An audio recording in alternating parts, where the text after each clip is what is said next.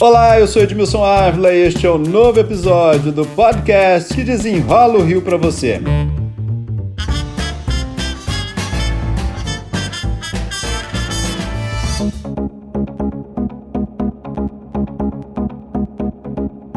As eleições estão se aproximando, né, gente? E a internet vem ganhando cada vez mais protagonismo na propaganda eleitoral. Trouxe também preocupações com os limites, principalmente fake news, né? Meu convidado é o juiz Bruno Bodatti, responsável pela fiscalização da propaganda eleitoral na internet nas eleições de 2022 aqui no Rio de Janeiro. A quem eu já agradeço, Bruno. Eu sei que o senhor também é professor da Universidade Federal do Rio de Janeiro. E essa é a minha ideia aqui hoje. É uma aula sobre os limites da lei para propaganda na internet. Muito obrigado, Edmilson, pelo convite.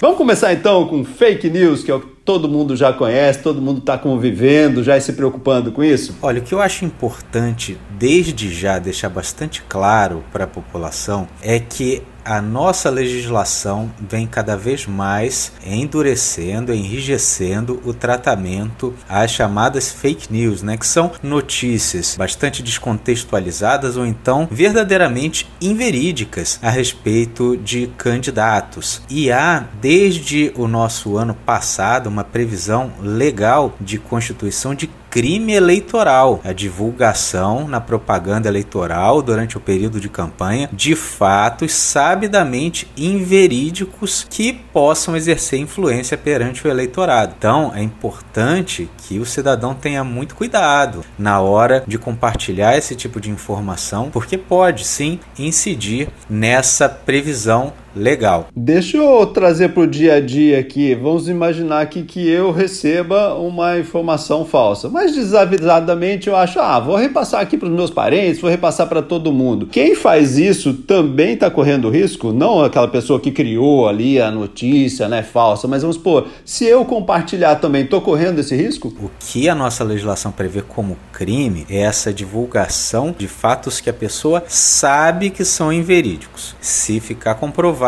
que a pessoa dolosamente, ou seja, com a intenção de prejudicar um partido, um candidato, e de exercer influência perante outras pessoas com esse compartilhamento, aí realmente pode haver algum tipo de persecução em face dessa pessoa, caso seja identificada. Agora, o que é importante que se saiba, tem que ser uma divulgação para configurar esse crime, tá? Tem que ser uma divulgação durante o período de campanha eleitoral, na propaganda eleitoral, que seja relativa a fatos que a pessoa que está divulgando sabe que são inverídicos e que tenham a capacidade realmente de influenciar o eleitorado, ou seja, que os partidos e candidatos afetados por essa notícia falsa possam perder eleitorado em razão desse compartilhamento. Mas a legislação permite a livre manifestação do pensamento, isso é importante que se diga. Edmilson, a legislação se preocupa muito em preservar a liberdade de expressão, a intenção aqui não é de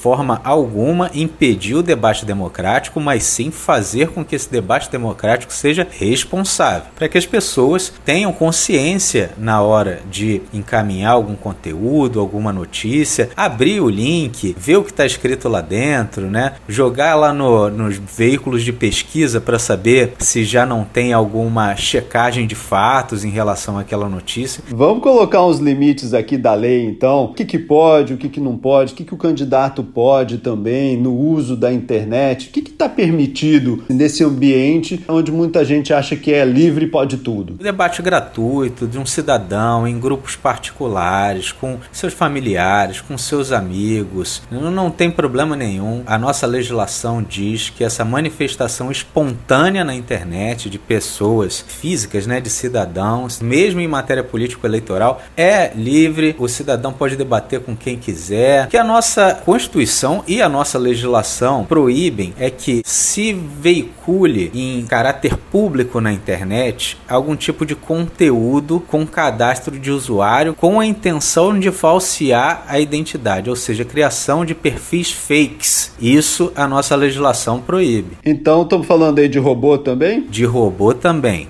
inclusive a utilização de mecanismos para aumentar a proporção, né, aumentar o engajamento de determinado conteúdo, comprar seguidor, algum tipo de impulsionamento não oficial o impulsionamento até é permitido, mas dentro dos limites da legislação. Esse é um tópico bem importante para a gente explicar, né? O, impulsionamento, porque quem tem mais dinheiro e pode bancar esse impulsionamento, tem limite para isso? Como é que é isso? Tem, porque o impulsionamento tem que ser previsto como gasto de campanha do candidato do partido. Então isso tudo tem que ficar registrado, isso tem que ser informado à Justiça Eleitoral, a plataforma na qual o impulsionamento vai ser realizado também precisa se cadastrar perante a Justiça Eleitoral e esse conteúdo que está sendo impulsionado precisa ter uma identificação expressa de que é propaganda eleitoral. A nossa legislação eleitoral exige que contenha um hiperlink que direcione o eleitor para o CNPJ do responsável por aquele conteúdo digital que está sendo visualizado com todas as informações que são prestadas à justiça eleitoral pelo partido, pela coligação ou pelo candidato. Agora, Bruno, tem um outro lado aí, enfim, não é robô, mas que são pessoas contratadas, muitas pessoas contratadas para ficar ali botando aquele candidato ali na rede social, para ficar engajando aquele candidato. Isso também tem custo, isso também precisa ficar claro e declarado? Sim, não pode o candidato ou partido político realizar propaganda eleitoral na internet, incluindo a atribuição da autoria terceiro, ou seja, alguém que finge ser um mero militante da causa, né? Alguém que está participando daquele debate como um cidadão ideologicamente alinhado ao candidato, mas que na verdade ele está sendo pago para fazer aquilo, né? Então a contratação, seja direta, seja indireta, de um grupo de, de pessoas com a finalidade específica de emitir ou mensagens ou comentários na internet para gerar um engajamento, né? Isso é vedado. A internet vem avançando ao longo dos anos, mas a gente não está muito acostumado cada vez mais ver punição com isso, mas um candidato pode ficar inelegível se isso ficar aprovado. As consequências são graves, afetando ali, inclusive, a candidatura do candidato, afetando a possibilidade de cassação do seu diploma, né?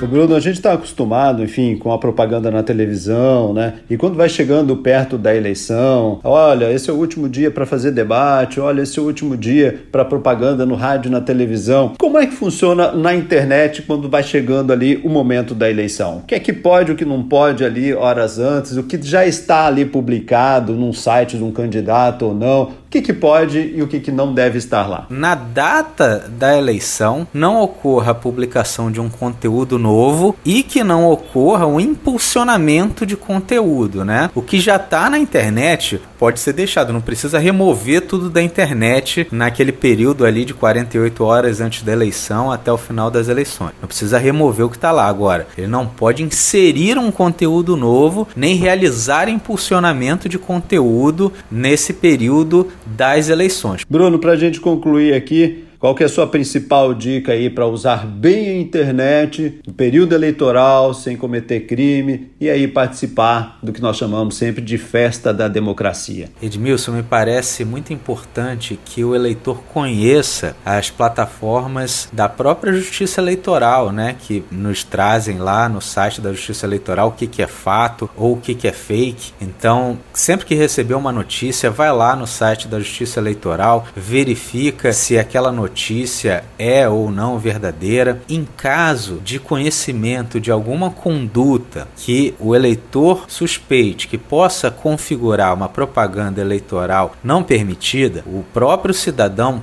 pode enviar essa informação para a Justiça Eleitoral por meio do site do E-Denúncia. Então, lá no E-Denúncia da Justiça Eleitoral, o eleitor pode enviar algo que ele entenda como suspeito e providências serão tomadas, a situação será apurada, sendo o caso, será encaminhado para o Ministério Público ajuizar as ações pertinentes. Então, o cidadão tem os meios à sua disposição para que o debate democrático seja feito de forma limpa, de forma transparente e de qualidade, para informar o nosso eleitorado.